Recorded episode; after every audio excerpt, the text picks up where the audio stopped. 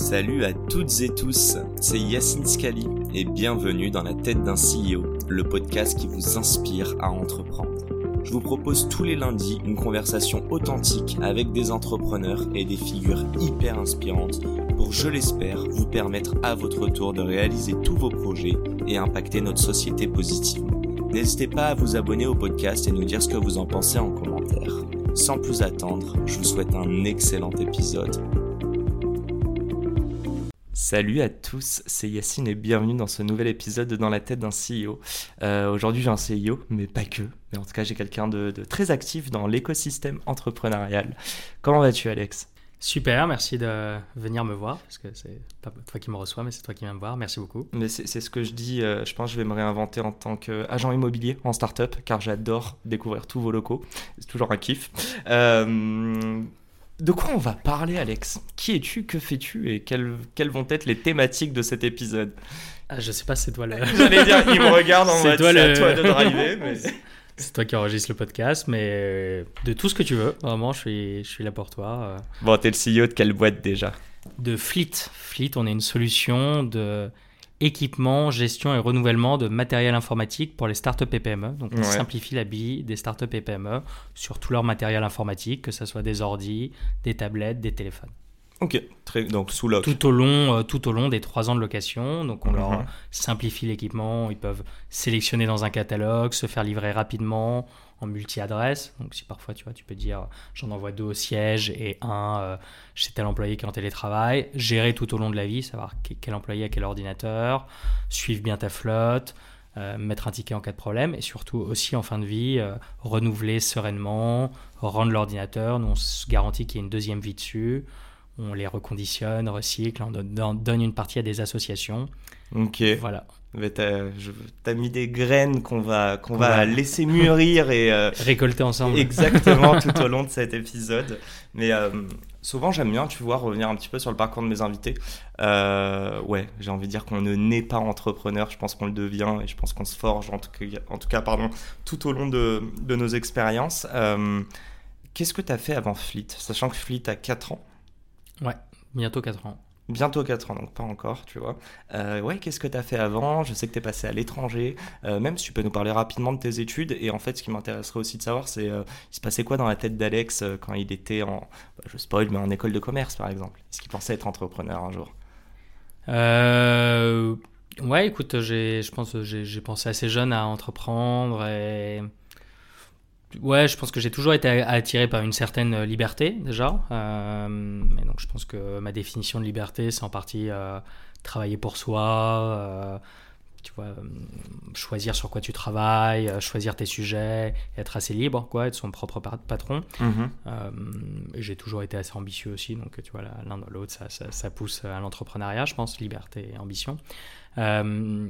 moi, quand j'étais étudiant, écoute, je, ouais, j'ai fait une école de commerce. Euh, attiré... adoré, je suis sûr. non, pas, pas, pas, plus que ça. Quoi. Non, ce que j'ai adoré, c'est euh, beaucoup vivre à l'étranger. Euh, ouais.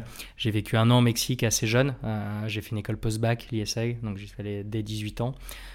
Et dès 19 ans, tu vois, je suis parti vivre un an au Mexique. Ça, c'était ah, génial, année, cool. incroyable. Et, et, après, je suis retourné aussi un an en Australie. Okay. J'ai fait des stages à Hong Kong, à Barça, donc j'ai beaucoup bougé. Euh, et j'aimais bien, tu vois, faire des trucs dans la vie associative de l'école. Euh, tu vois, j'aimais bien voilà, cette liberté de lancer des choses, voyager. Euh, J'avais été au, au BDS, le ah, bureau des sports. Je suis pas, je suis pas un grand, un grand sportif, mais bah, alors nous on était dans une école où, en gros, le truc compétitif c'était les élections BDS, pas BDE, c'était assez étrange. Et du coup, j'avais fait un truc assez marrant. Euh, j'avais euh, pour gagner la compétition de BDS, j'avais réussi à, je sais pas comment trop, euh, faire venir Michael Vendetta. Je Mais si tu vois. non, à l'ancienne. Et je l'avais fait, je l'avais interviewé et il doit y avoir euh, des vidéos de moi encore sur YouTube si vous tapez Michael Vendetta. Et, ben, si et d'ailleurs, dans la ça... vidéo, l'autre mec qui interviewe Michael Vendetta avec moi, c'est un pote, c'est le CEO d'Immortal Game. Ok. Euh, c'est quoi Immortal Game? C'est une boîte dans laquelle j'investis qui fait NFT échecs un peu comme okay. Sorar, euh, foot, euh, NFT, quoi. Euh, Immortal Game, ouais, c'est marrant. Bah écoute, on l'écoute, on le salue, et puis si je suis assez bon, je vais retrouver ce passage. Ah. et du coup, ouais, si, si, on avance un petit peu, donc tu me disais déjà, et, ouais, expérience à l'étranger. Enfin, moi aussi, j'ai beaucoup voyagé, mais sans forcément m'en rendre compte. Euh, tu vois que c'était quelque chose qui me plaisait dès le départ. Toi, c'est venu comment? Comment à 19 ans tu dis euh, j'ai mon école, j'ai fait ma première année, je me barre à l'autre bout du monde euh, pendant un an Ouais, ouais, c'était, c'était marrant. En plus, c'était la, la, grippe porcine ou je sais pas quoi qui partait du hmm. Mexique et c'était hyper chaud. Et je me rappelle, tu sais, j'étais dans l'amphi, c'était mon tour d'avoir le choix. Et j'ai vite fait mon père, mon grand-père au téléphone, il restait des trucs pourris, genre l'Allemagne ou Belgique. Ils m'ont dit, mais pourquoi tu veux pas aller en Allemagne, en Belgique? Ça doit être super. J'étais là, trop pas quoi. Enfin, le... le plan, c'est d'aller. Le... plan, c'est d'aller au Mexique, quoi. Enfin, c'est. Et, euh... et, ouais, donc je me suis pas mal chauffé. Hein. C'est un petit truc hein, de se chauffer à 10... 18 ans, du coup, à l'époque, parce que avant de partir. Ouais, euh, prendre la décision euh, d'aller tout seul dans un pays assez loin pendant un an génial et euh, ah, bah, non moi j'ai toujours euh, bah, je parlais pas en plus avant d'y aller quoi j'avais fait allemand au lycée et maintenant et maintenant un poquito ah je me suis dit quand ah, j'ai sorti la pointe d'accent ça passe c'est pas moi qui vais checker ton, ton niveau en espagnol clairement pas et surtout qu'on a ouvert Fleet en Espagne, du coup. Ah, bah écoute. Ça m'a aidé à pratiquer. Allez, ça part en Espagne. on continue le podcast. donc voilà, ouais, école de commerce. Pendant j'ai fait un stage à Hong Kong sur un format assez marrant où j'étais euh, pour un des premiers fonds un peu venture français qui s'appelle Entrepreneur Venture. Euh, qui est un fonds un peu, euh, un peu l'ancienne VC, Gross Equity. C'est quelle année ça? Et qui me dit, qui m'a proposé de, tu vois, d'aller développer une de leurs boîtes dans lesquelles ils avaient investi en Asie. Donc je suis parti, pareil, à 20 ans, en développement international, okay. bizdev international pour une start-up, entre guillemets, quoi. Euh, les aider à vendre là-bas, essayer de trouver des contacts. Donc, tu vois, toujours des trucs assez terrain, assez hands-on. Euh, et ça me faisait pas trop peur d'arriver, d'être le premier dans un marché ou des choses comme ça.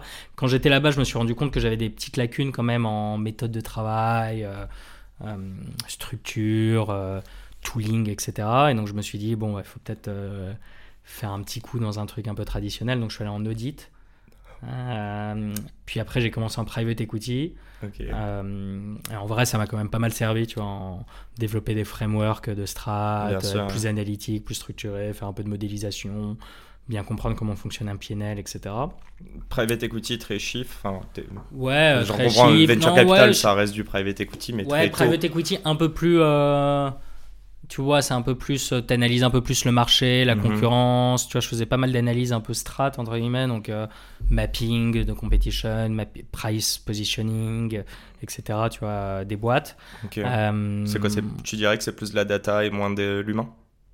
Ouais, moi je faisais rien d'humain à l'époque.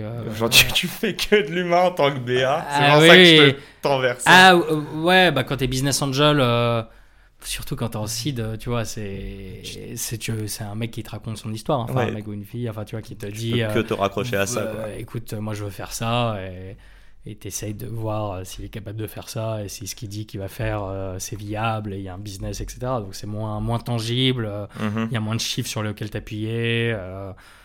donc c'est un peu différent comme comme comme job. Je pense que du pays plus traditionnel quoi. Et puis j'ai envie de spoiler, mais euh, on va en parler aussi de ton activité d'investisseur. Euh, bon, dans toutes tes ventures, en tout cas, on peut parler déjà de, euh, de tes invests de Pinterest et de Spotify pré-IPO. ah ouais. mais on va revenir dessus. J'ai quand même envie qu'on garde une petite chronologie. donc là, tu me parles de. donc, tu étais en Asie, c'est Hong Kong, hein, c'est ça? Ouais, Hong Kong en développement de commercial. Puis je suis allé chez EY en audit à Paris, en private equity un an. Et là, je me suis dit, bon, bah, tu vois, en fait je me suis une première fois posé la question de monter une boîte. Euh, et à cette époque, je me rappelle, c'est assez marrant parce que je me suis dit, ouais, le monde du private, il n'y avait pas trop de venture en France, il n'y avait pas trop de VC, il n'y avait pas de start-up en fait, tu vois, en mhm. France. Et, et, je me disais, tu vois, le, le PI, euh, ou même la M&A et tout, c'est pas trop fait pour moi, tu vois, c'est un peu trop formel, costume private equity, M&A, merger and acquisition. Ouais, banque d'affaires, euh, ces métiers-là un peu mhm. financiers, euh, traditionnels, entre guillemets, c'est pas trop fait pour moi. Mhm. Euh, et je pense que je serais meilleur dans un autre truc, soit en opérationnel dans une boîte, euh, soit dans un fonds plus euh, VC, Venture Capital, Capital à risque. Mhm. Euh, je, te disais ça tout à l'heure, on est en quelle année là?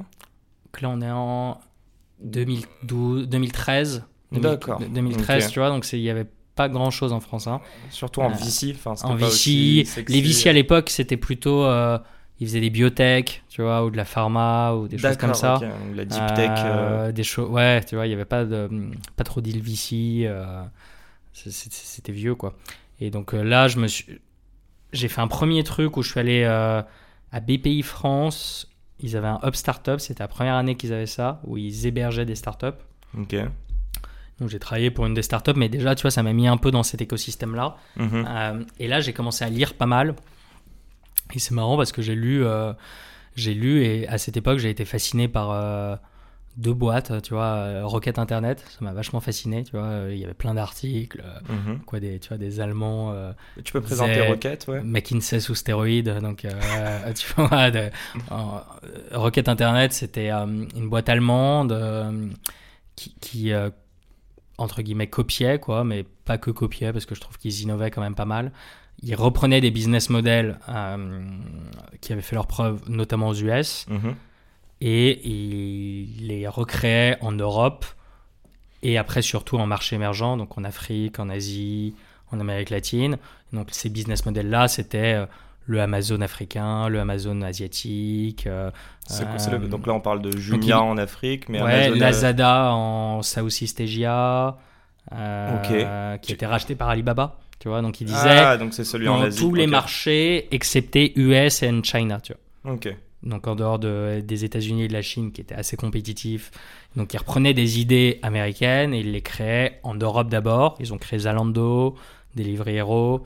Je savais pas, euh, Zalando, Zalando, ouais, Zalando, ah, euh, non, pas mal de très grosses boîtes. Euh, j'ai pas la stat en plus, mais souvent je me demande si c'est pas, tu vois, le Oliver Samoer, c'est pas la personne qui a créé le plus de licornes dans le monde, peut-être. Tu vois puisque tu vois, la Zada a été rachetée pour 2 milliards par Alibaba. Jumia IPO à 2 milliards. Donc, tu vois, il y a une, bah, une récurrence de, de création de, de, de licornes sur ce modèle-là. Donc, cette boîte m'avait vachement fasciné. Juste, euh, attends Alex, enfin, je, je, réfléchis à voix haute, mais ça me fait penser à l'épisode que j'ai fait avec Thibault Lzière, du coup, de eFounders.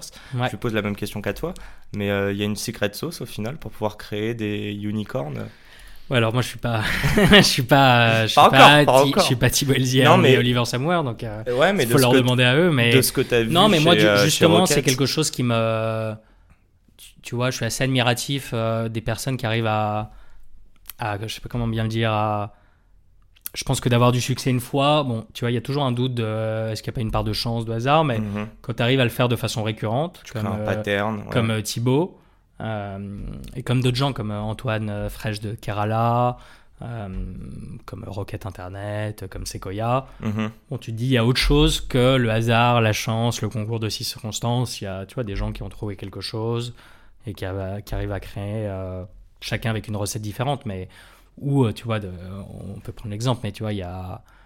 Là, on vient d'avoir la finale Argentine-France. Euh... Tu veux vraiment Non, mais tu vois, c'est fascinant. Euh, ça sera peut-être un jour le cas de Mbappé, mais Messi, Ronaldo qui durent, tu vois, sur 13 ans, mhm. enchaîner les ballons d'or année après année. Bon, bah, tu vois, c'est pas c'est pas juste une bonne saison quoi. Répéter le succès ah ouais, non, c'est quelque chose d'hyper demanding quoi. C'est du travail euh, c'est du travail 99% et, se maintenir au top c'est quelque chose de dur donc je suis hyper admiratif de ça. enfin la boucle est bouclée j'ai envie de dire mais tout à l'heure tu disais justement que tu investis en seed il n'y a pas de pas ou très peu de data tu mises sur l'humain tu investis sur une vision. Là on parle de startup studio où il n'y a aucune data, il n'y a rien, le truc n'est pas créé, n'existe pas encore. Donc c'est encore plus dur. Ouais, c'est dur. Après, ils ont chacun ses deux recettes différentes, mais tu vois, moi j'ai jamais travaillé chez eFounder, mais je suis assez admiratif de ce qu'ils font. Donc eFounder, tu vois, ils ont une recette plus product, tu vois, ils, réfléchissent assez bien mhm. à des catégories de produits. Euh, pareil, enfin, ils font pas des copycats, mais ils réfléchissent à des catégories euh, où il peut émerger plusieurs acteurs sur des plays. Euh, euh, assez straightforward où il y a un besoin, tu vois, de expense management, Spendesk, mhm. euh, téléphonie en entreprise, Aircall, etc. Euh, et, et Rocket, il y avait pareil, un, pas une secret sauce, mais tu vois, si tu mets d'un côté business d'Amazon, tu te dis, bon, bah, c'est un business hyper successful aux US, il y a en Chine Alibaba, les deux sont hyper successful, pourquoi il n'y aurait pas d'acteurs comme ça en Europe, en Afrique, en Asie mhm qu'est-ce qui empêcherait, tu vois, de qu'il y ait le, même type d'offre avec le même succès. Donc, tu vois, il part d'un business qui est proven entre guillemets. Mhm. Après lui, sa secret sauce, c'est il balançait plein de, tu vois, il mettait dans une marmite un business model proven. Il arrivait à avoir, c'est un excellent leveur de fonds, donc à collecter plein de cash. Donc il mettait du cash. Et après, il recrutait plein de. je parle de Rocket. Hein. Ouais, de Rocket. Et il recrutait plein de d'anciens McKinsey, Goldman Sachs, tu vois, de, consultants banquiers d'affaires ou types qui sont passés en private equity, etc. Donc, tu vois, des profils euh, travailleurs, compétitifs, analytiques, euh, hard workers, drivés tu mets tout ça ensemble, normalement, euh, tu vois, tu as, bah, plus de probabilité de succès, je pense. Enfin, c'était sa recette, quoi. Non, non, bien sûr, mais du coup, le point commun dans. On parlait de Rocket, on parle Defenders, euh, ça reste l'humain.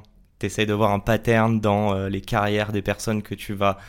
Je sais pas si c'est recruter, mais que tu vas attirer pour monter X ou Y projet, mais in fine, on en revient, il n'y a rien de plus important. Ouais, l'humain, l'humain c'est hyper important. Après, honnêtement, L'idée, c'est clé aussi. Hein. Enfin, oui, non, mais bien sûr. L'idée, le bon marché. Euh, mais une mauvaise il y a cette idée phrase peut qui être dit... modifiable, quoi. Alors qu'une mauvaise team. Euh, ouais, mais non, le, quand on te dit une bonne équipe pourra pivoter à un moment donné ou à un autre, alors que, euh, tu vois. Je suis pas sûr à 100%. non, je pense que.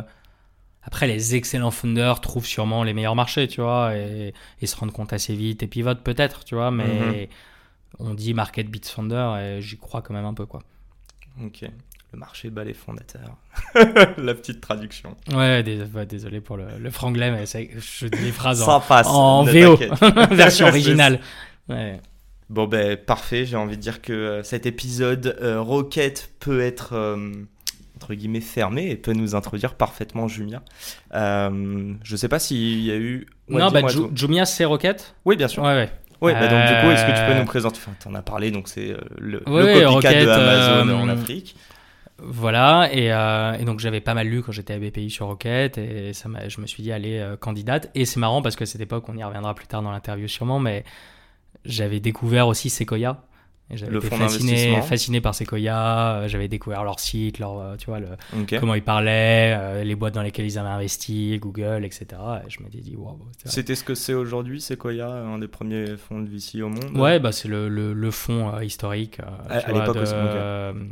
tu vois, ils ont investi dans Apple, en seed, donc ça remonte un peu dans les années 70, Google dans les années 90, Personne etc. Steve, je pense, c'est pour ça. Donc, donc voilà, et, euh, et ouais, du coup, euh, tu vois, je me suis dit, ah, en fait, il faudrait peut-être que j'aille plutôt euh, soit en Venture Capital, mais il n'y avait rien en France, soit, pardon, soit, soit en Venture Capital, mais il n'y avait rien en France, soit en tant qu'opérateur dans une boîte de Rocket. C'est ce que j'ai fait, j'ai postulé chez Rocket et je les ai rejoints en Afrique du Nord, chez Jumia, qui est donc le Amazon africain, mhm. où j'ai commencé en tant que Head of Ops d'Afrique du Nord. j'ai passé un an dans ce rôle. Pas... Ouais, ouais, en plus j'étais assez jeune aussi, hein. j'avais 24 ans, tu vois. Mhm. Euh, Putain, c'est fou ça quand même. 2014. Euh, et après, je suis devenu euh, assez, au bout d'un an, directeur général de la Tunisie. Ok. Juste une petite question, comme ça, hein, ton, ton, opinion, mais comment t'expliques le succès de Jumia là où Amazon, je sais pas s'ils ont échoué, quelles étaient les barrières pour lesquelles ils n'ont pas réussi à exploser en, en Afrique? Ouais, alors euh, euh, Jumia, euh, tu vois, d'après moi, succès relatif, entre guillemets, quoi, puisque en fait, tu vois, le, le, business est quand même très loin aujourd'hui de la rentabilité. tu vois, leur cours en bourse a des difficultés. Mhm. donc, tu vois, tout dépend de quelle perspective on, se pose. Tu vois, si on se dit, en effet, faire émerger de zéro un Amazon africain ça, qui livre, tu vois, des, des des dizaines de millions euh, d'Africains euh, par mois ou par an, euh, de créer ce leader-là, bon, bah, tu vois, c'est impressionnant. En même temps, tu vois, s'il n'y a pas de business model économique viable à long terme, etc., bon, et que les investisseurs perdent tous de l'argent, bon, à, balancer, quoi, tu vois. Enfin, Mais pourquoi Amazon marche alors? En oubliant AWS Alors, Amazon marche, hein. encore une fois, je n'ai pas travaillé à l'intérieur d'Amazon, j'ai deux livres dessus, très bon livre que, que, je recommande, je sais pas comment les dire puisque les titres sont en anglais. Bah, vas-y, vas-y, vas The Everything Store et Amazon Unbound du même euh, auteur. Et du coup, non, bah Amazon, déjà, c'est pas sur la même géographie. Donc euh, en Afrique, il faut savoir que quand tu livres un client, tu le livres en, en tout cas à mon époque, en cash on delivery. Donc ça veut dire que le ah client paye, à la réception du produit, il paye pas par carte bleue mhm. En ligne. Donc du coup, ça, t'imagines bien que ça augmente de façon phénoménale euh, le taux de commandes non livrées. Donc ça veut dire que tu vois, tu payes du marketing sur une commande, tu l'envoies, tu payes de la logistique sans être certain que cette commande soit payée par le client final. Donc tu vois, ça c'est des, des, complexités inhérentes à, au fait d'être tu vois, sur une géographie où euh, la population est peu bancarisée, les adresses sont pas toujours au meilleur format, tu vois. Euh, mhm. Moi j'étais head of je me rappelle, donc parfois il fallait livrer des produits, euh, tu vois. Puis même, il te disait, euh, tu vois, à gauche de l'épicerie, en haut. tu, quand tu vois le chemin de terre. Quand tu vois le chemin de terre, tu demandes à un mec. Enfin, bon. Et, et c'est comment, euh, d'un point de vue digital Ils ont tout ça que c'est Internet quand même euh Voilà. Oui, alors on... Plus que bancarisé, j'imagine. Ouais, il y a plus que bancarisé, mais, mais bon, il y a des sujets sur ça aussi. Mhm. Il y a des sujets aussi sur le price, de le, comment tu positionnes en termes de prix puisque tu vois, est-ce qu'il y a, est-ce que les clients ont envie de payer cher euh, des produits euh, de qualité ou est-ce que tu leur vends, euh, tu vois, des produits plus, un peu plus, basiques, mais du mhm. coup tu gagnes moins d'argent dessus. Donc, tu vois, il y, a plein de, de complexités qui font qu'Amazon ne s'est tout simplement pas lancé en Afrique, hein, et, ni Alibaba d'ailleurs. True. Après Alibaba, c'est que l'Asie, je crois. Non? Non, bah, Alibaba ah bah a racheté euh, Lazada, du coup, dont je te parlais, de Rocket Internet. Euh, euh, ils ont racheté Daraz aussi, tu vois, qui est une boîte aussi de Rocket Internet qui était en Pakistan, Bangladesh, Asie centrale. Peut-être qu'un jour, à mon avis, soit Amazon, soit, soit, soit Alibaba ira en Afrique ou rachètera Joom. Ouais. T'as appris quoi et Vas-y, introduis-nous la suite, mais je suis sûr que ça a encore un peu engendré aussi et, nourri ton, euh, ton aspiration entrepreneuriale. Ouais, alors j'ai appris là-bas euh, très data-driven, beaucoup de chiffres, beaucoup de KPI, tu vois, qu'on suivait euh, très proche. J'ai appris là-bas à exécuter rapidement, ce que j'aimais faire, quoi. Enfin, tu vois, de aller vite, lancer des projets rapidement, mhm. concrets, etc. Euh, j'ai appris là-bas bah, gérer la première fois un PNL, tu vois, donc euh, gérer un, petit business, loss. Euh, un, petit, un petit compte de résultats, tu vois, de, le suivre comme un manager, quoi.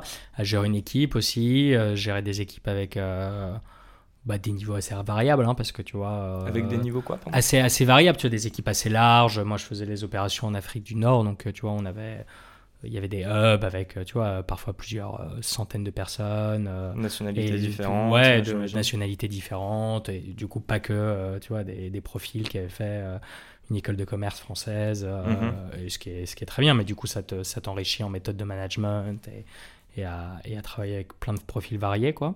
Ok. et tu te voyais comme un manager ou un créateur, du coup, à ce moment-là?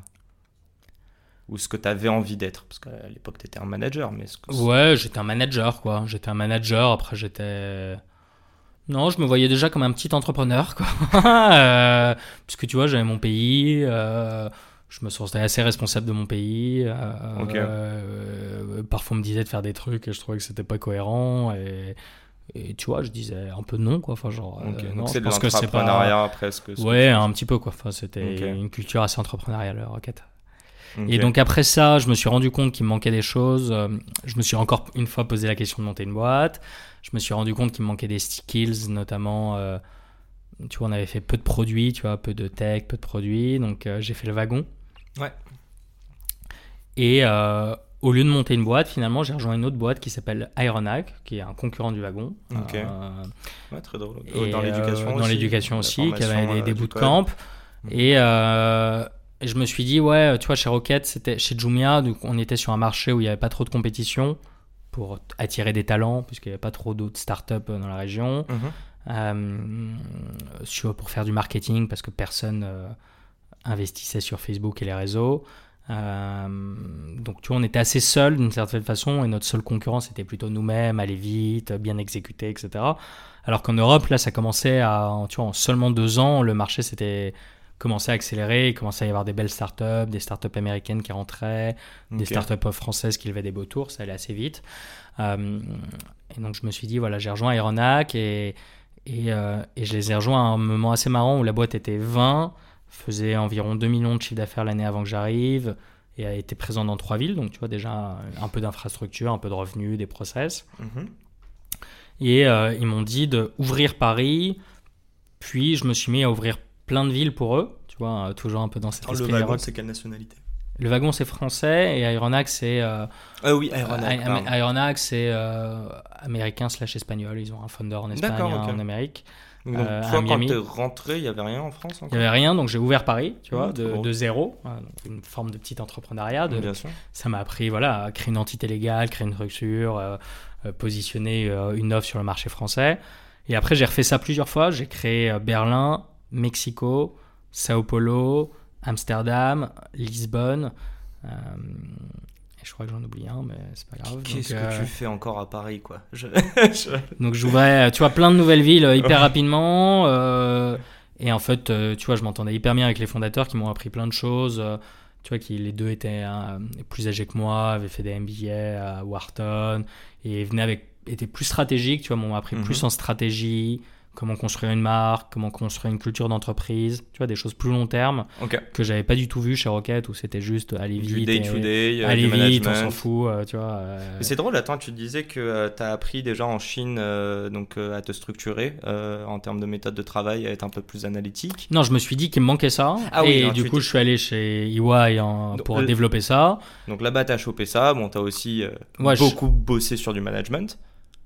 Ouais, alors chez, je dirais que chez EY, euh, chez euh, Ernst Young en audit et en private equity, j'ai appris en finance, structure, analytique. Euh, Jumia. Jumia mhm. plutôt management, chiffres, suivre des KPI, aller vite, exécution, tu vois.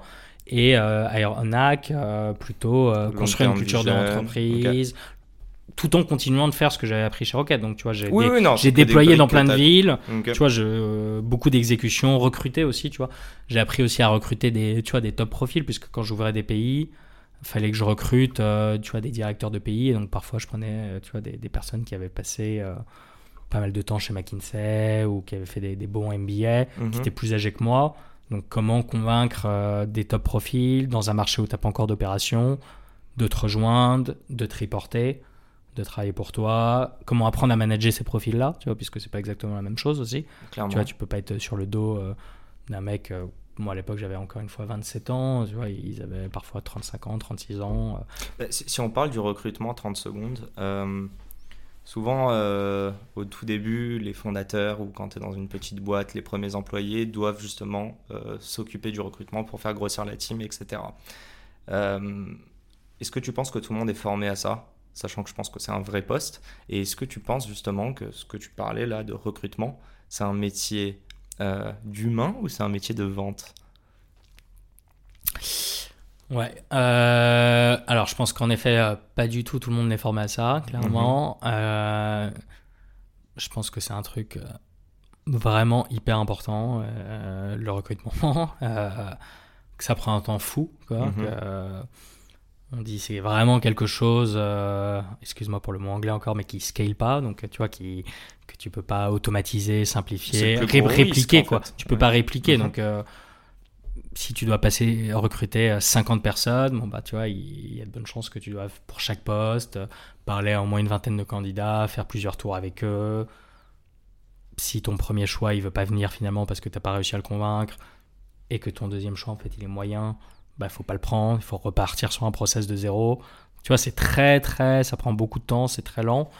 Euh, donc ça, c'est déjà des choses sur lesquelles il faut pas faire de compromis, quoi. Donc là, le métier là dont tu parles, c'est pas que attirer les gens, hein. c'est aussi analyser et être sûr justement qu'il y a un bon fit en fonction de la culture d'entreprise que tu installes, euh, des, euh, et puis aussi de du futur. J'ai l'impression que quand tu recrutes ces personnes-là au début d'une boîte ou au début d'une ouverture de marché, tu les recrutes pour ce qu'ils vont être capables de faire sur, euh, je sais pas, les deux, trois prochaines années. Pas bah oui, oui c'est, c'est, en effet, donc c'est compliqué. Il faut recruter quelqu'un pour ce qu'il est capable de faire sur les deux, trois prochaines années, en projetant qu'est-ce que va devenir la boîte ou ce marché sur les mhm. deux, trois prochaines années. Tu peux te permettre de prendre quelqu'un qui est trop capé sur les six premiers mois, mais quelqu'un qui est trop capé pour deux ans, ça va pas marcher. Mhm. Quelqu'un qui est sous-capé au bout de six mois, ça va pas marcher non plus. Ok. Donc, tu vois, faut, faut être réfléchir, faut, tu vois, anticiper, euh, prendre du recul. euh, euh, faut faire ça, faut réfléchir à l'org chart, tu vois, le, diagramme organisationnel en se disant, ce- ce- lui, on va le faire, qui va être son manager, euh, combien de personnes vont travailler pour lui, tu vois, faut faire des choses assez cohérentes, faut prendre du temps aussi de toujours réfléchir en disant, euh, bah, tu vois, cette personne qu'on recrute, ça va être quoi sa mission, sur quel chiffre il va être attendu, qu'est-ce qui fait qu'il va avoir du succès ou pas du succès, quel impact on attend qu'il ait. Euh, c'est assez, assez complexe, hein. enfin, c'est, tu vois, ça, se, ça se pense, quoi, tu vois, ça, se, ça s'analyse, quoi, c'est pas un truc qu'on fait au hasard. euh, Si, on faut sur faire aussi des, tu vois, des grilles un peu de. Parce que tu peux pas te permettre d'avoir. euh, la grille salariale. Ouais, un peu des grilles salariales. Penser ton organisation en disant bon, bah, tu vois, genre, moi, je veux une organisation avec plusieurs VP par département. Mais du coup, tu peux pas te permettre d'en prendre un qui gagne deux ou trois fois plus que les autres et qui a le même titre, tu vois. Mhm. Euh, Enfin, faut, faut réfléchir à tout ça, quoi. Ça, ça demande euh, pas mal d'analyse et de réflexion et d'anticipation. Et Ouais. après, donc il y a ça, tu vois. Et après, comme tu dis, il y a un aspect séduction, quoi, sales, de convaincre quelqu'un de venir travailler pour toi. Et c'est, tu vois, je trouve que c'est un truc dans les deux sens. C'est comme, euh, c'est comme faire un deal en tant que business angel. C'est, tu dois convaincre que tu vas apporter quelque chose parce que tu vois, les, les meilleures boîtes, euh, elles choisissent leurs investisseurs. Mhm. Tu vois, c'est pas. Tu pas- galères toi sur tes deals parfois? Ouais, bah, très, souvent, ouais. Ok, d'accord. euh, évidemment, évidemment. Hein. Enfin, tu galères sur tout. hein. Enfin, dès que t'es. Enfin, faut toujours partir du principe que, tu vois, les.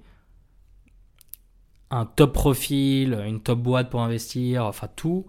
La convaincre, c'est dans les deux sens, quoi. C'est pas parce que t'es l'employeur que t'es en position de force par rapport à l'employé. Mhm. C'est pas parce que tu es l'investisseur que tu es en position de force par rapport à, l'entrepreneur. Parfois même c'est l'inverse, tu vois, ça dépend des marchés, tu vois. Mhm. Euh, donc dans l'ancien marché euh, où il y avait beaucoup d'argent, euh, tu vois, on disait que les talents choisissaient où ils voulaient travailler, ils choisissaient tout ce qu'ils voulaient par rapport aux employeurs et que les fondateurs pouvaient imposer leurs termes aux investisseurs. Bon, maintenant ça s'est un peu rééquilibré, mais tu vois, je pense que c'est un truc dans les deux sens, quoi. C'est quoi le. Enfin, si on avance juste sur Fleet et qu'on reste sur le recrutement, vous avez, vous avez au moins fait un échec en, en- en presque 4 ans, j'imagine. En recrutement chez Fleet? Ouais, Ah ouais, ouais, bien sûr. ouais. ok. C'est quoi les. euh, sans rentrer dans le détail de ça, mais. C'est quoi les apprentissages et les choses que tu ferais différemment Ouais, alors. C'est pour notre audience. hein. Ouais, non, non, non, je... Bon, j'ai fait déjà plein d'échecs en recrutement, donc j'ai eu la chance chez Aeronac de recruter une centaine de personnes, Ok, quand même. Tu vois, en deux ans. Donc, euh, T'as eu le temps de te chier aussi là-dessus. Ouais, du coup, euh, c'est pas mal quand tu fais du volume, quoi, comme euh, maintenant en tant que business angel où j'ai fait une soixantaine de deals. Bon, bah, tu vois, ça, mine de rien, ça, ça nourrit un peu ton algorithme et tu dis, ah, j'ai appris ça, j'ai appris ça, je ferai plus gaffe à ça la prochaine fois, etc. Mhm. Donc évidemment, j'ai fait régulièrement plusieurs erreurs. Euh, ouais, plusieurs erreurs. Comme je te disais, il y a une erreur assez classique de que j'ai pas fait chez Fleet, mais une erreur classique, c'est de te dire, euh, Pff, il me faut vite quelqu'un, c'est trop la merde. euh, Donc c'est baisser ton niveau d'exigence. Baisser ton niveau d'exigence, mettre n'importe qui, te dire il fera le truc. ça, tu vois, il y a un concept qui dit que c'est une dette que tu vas devoir payer. Tu vois, donc euh, à court terme, c'est satisfaisant, mais c'est une dette que tu vas devoir payer avec des intérêts, quoi. Enfin, toute, euh, Gros déci- intérêt, ouais. toute décision comme ça que tu prends, euh, il y a une notion d'intérêt que tu vas devoir rembourser. Donc, prendre n'importe qui rapidement parce que tu es pressé, bon, bah, non seulement il va pas faire le job, tu Mhm. vois, ça va mal se passer, c'est pas bien pour lui, c'est pas bien pour ta boîte. Euh, va falloir quand même recruter quelqu'un d'autre à un moment, va falloir euh, le, lui dire de partir aussi. Enfin, tu vois, c'est, tu peux te mettre dans des mauvaises situations en te précipitant. Quoi. Ça, c'est une erreur classique. Quoi. Si, si tu nous parles, euh, ton premier deal euh, en tant que BA, tu l'as fait euh, avant Fleet? Bah oui. Ouais, avant Fleet, ouais. Ok. Il s'est passé des choses entre Ironhack et Fleet?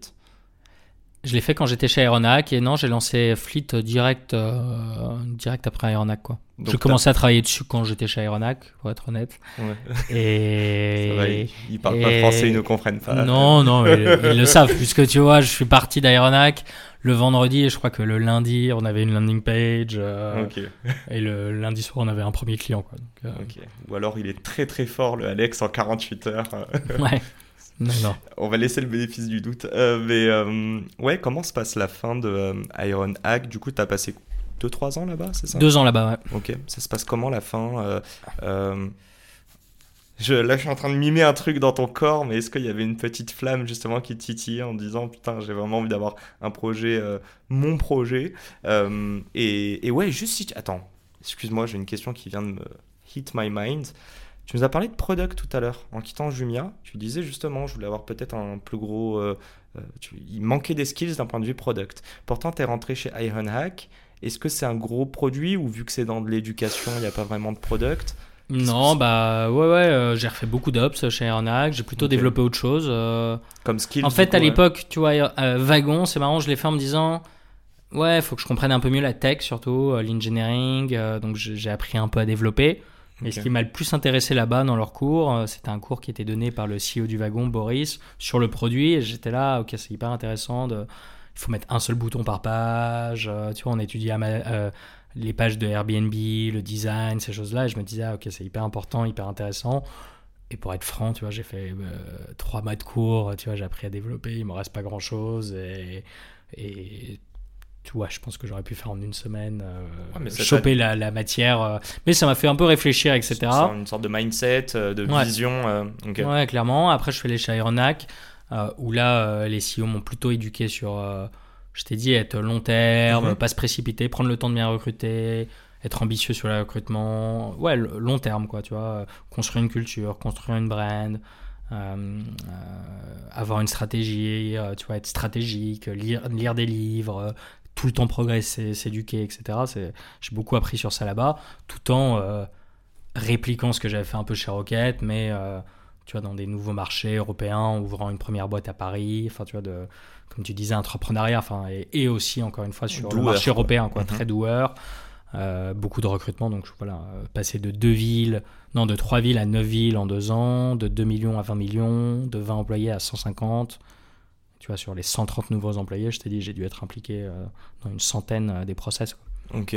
Comment recruter, euh, structurer tout leur chart, ah, il nous faut VP marketing, VP machin. Je prends du plaisir sur ça? Genre, si on se parle franchement, un entrepreneur, il a aussi envie de voir sa team grossir. Mais est-ce qu'il prend du plaisir à revoir, tu as dit que pour, je sais pas, une cinquantaine de postes, tu vas avoir 20 personnes par poste, tu vas peut-être, enfin, tu vas en gagner, garder, pardon, un, parfois zéro, donc 19 autres interviews vont entre guillemets te servir à rien. Tu prends du plaisir là-dessus? Ouais, après tu vois, je pense que euh, pas beaucoup de Non non, mais je me je, non non, mais je m'estime hyper chanceux dans l'ensemble je prends beaucoup de plaisir dans ma vie professionnelle et, mhm. tu vois je prends du plaisir déjà quand les choses avancent quoi tu vois enfin ça me satisfait vachement tu vois de closer un super recrutement enfin euh, trouver un top profil et me dire waouh il va apporter vachement de valeur tu vois et euh, non je pense que tu vois sans un peu de souffrance il n'y a pas trop tu vois, il y a il y a, que des vies. Ouais, il y a. Pas le... Je prends pas du plaisir dans la souffrance. Hein, tu vois, si je pouvais m'éviter de passer 30 entretiens, mais me dire je fais bien les choses, je suis rigoureux, je tiens bien le truc.